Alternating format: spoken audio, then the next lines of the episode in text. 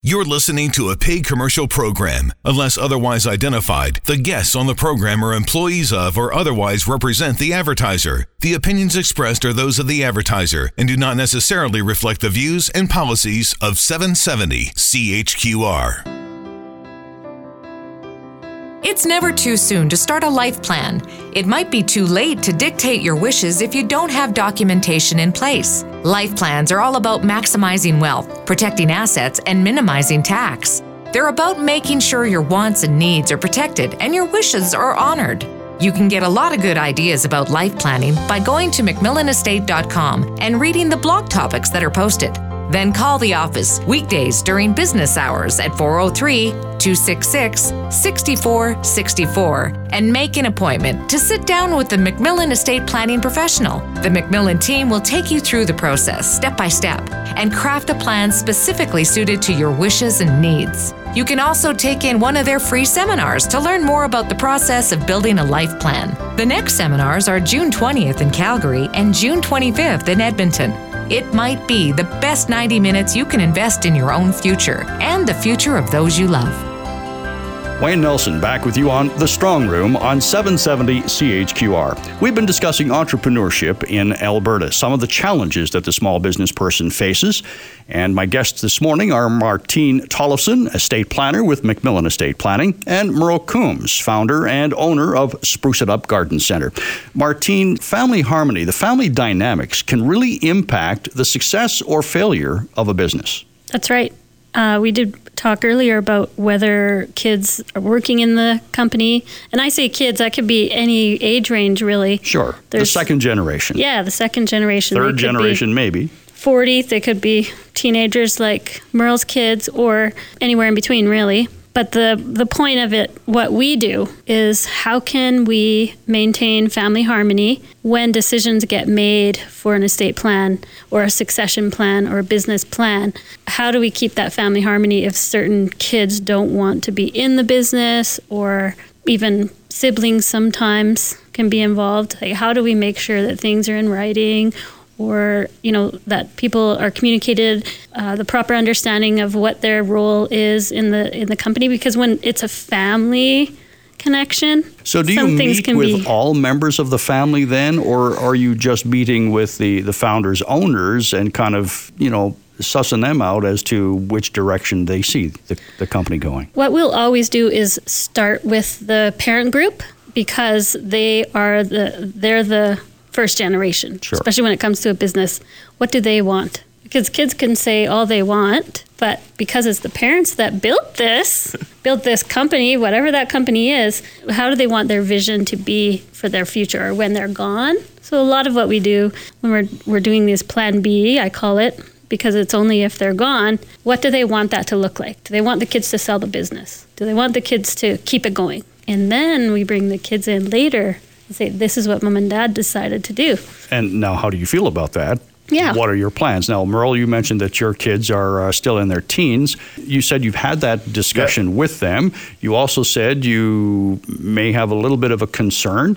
Uh, so, is it because of their age they're not really sure what they want to do yeah i think so mainly because of their age and i think you hear a lot more about work balance mm-hmm. and as an entrepreneur I'm 52 and I probably had too much work, not enough balance in my life, probably.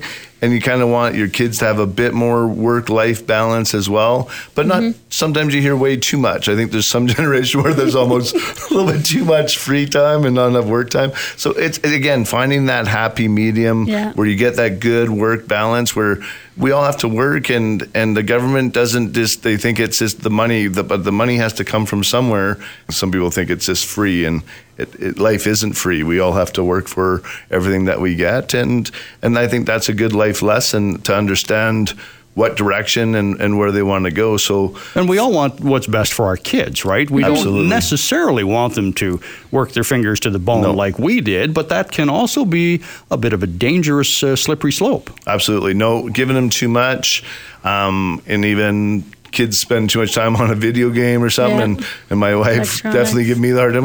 Who bought it for them? And "Mm, that was uh, probably me. That's a Disneyland Yeah. dad who maybe make, try to make up for stuff when you're working a bit too much. So it, again, trying to get that balance and make sure you go for those bike rides and spend that time and talk with your kids and. Are you doing more of that now, Merle? Absolutely. We made a move with our house to a different spot where it gives us opportunity to be closer to the river, to be outside more, to have more of that type of lifestyle. And and I want to be careful that they're not at work so much where that is our only relationship either. So a- again, as a as a owner operator type person, you got to be careful that your kids aren't there all the time, and that's your only relationship as well, because I think that can be quite trying on a on a mm-hmm. family dynamics if because then that's all you do and I don't think I want to be there either so You've got to walk that fine line too, because when your kids are the employees, do you treat them any differently? You know, there's that, oh well, you're you're your daddy's boy or your daddy's girl. Oh, you're going to get the special treatment. yeah they report to the other managers neither of my kids report to me they all kind of know I'm somewhat the boss from them around but for the most part they report and they have to fix their schedules with our managers and things like that so they report the same way everybody else does and I'm probably maybe even a little bit harder on them sometimes and uh, Well, that's good to hear, though. It's good, yeah. It is. No, and I had that talk with my son. I said, "You don't want to be that kid. You don't want to be daddy's boy. Like you don't, because then you're going to be looked upon. So you got to set an example. You got to work harder." Than the next guy. Show them how to do it. You be the leader. If you're out there walking around and, and hanging out with your buddy at work, they're going to think everybody can do that and you're just a daddy's kid and, and you're not going to go through life very well. So I really, really try to push that to them. A lot of life lessons during the employment aspect of things. Absolutely. Absolutely. Mm-hmm. I've seen it the opposite of that in some of our cases where kids work in the company since they were 13 years old and by the time they're 40 really disgruntled at their situation because all they did was work they didn't have the balance like merle's talking about or they were treated specially too Sure. right and so they have this kind of issues really later on in life and they don't want to be part of the company How common is like that, Martine? You said you've had it. a few times I've seen that, especially for some of the bigger companies. I see it quite a bit with, yeah. Mm-hmm. as well when people just come in to start work. They, they don't know how to sweep a floor, or they stuff that you think is common sense for people. is Just they've never had to to do it. So So training is very important, not just for your own children, Merle, but for all employees. You've got to, and you mentioned that you have those key people that you rely on, those ones with the knowledge and the experience in the business. Is there a, a- a set training program or expectations uh, for new workers? Oh, absolutely. Yeah, we have a training day, train process. They all get the tour, and it's harder in my business because it's very seasonal, right? They come in, and university ends May first, sort of thing, end of April, and we're going full speed ahead on May third. So you get the two days of solid training, and uh, and then off they go uh, full speed ahead. But a lot of it is again just having the right processes in place that we worked on through the off season. That they're in place, so it makes it quite simple when they start. What about wages? Here's the thing we've been hearing recently that, oh, the minimum wage is going to be cut back for those under 16. What is your policy on wages? Um, our policy is we're an incentive-based company. We base our wages on on your value that you bring to the job. And I had a few of the young guys that we had working here with the change in the wage, and they all go, "Well, the guy on the news said you're going to drop my wage." I said, "Did I ever say that to any of you guys?" And they go, "No." I said, "If you were only worth the minimum wage, you might not be here." So I go, "I expect a little bit more out of our team, and we definitely pay above the minimum wage, and we always have." So it really didn't affect me when they changed it. Like when the NDP brought that in, we were already above that anyway, so it didn't really affect us. I we do expect a bit more, but I also want to make sure that the guys are happy coming to work because I think that mm-hmm. makes you a better company, and I think it makes it easier for for everybody to get along, and they understand that they're getting paid a fair wage for a fair day's work, and I think you have to have that balance as well, and mm-hmm. get rid of the people that don't want to be part of that program because a bad egg can spoil the basket real quick. All right, final comment today, Merle. What has been your biggest challenge with Spruce It Up? The weather.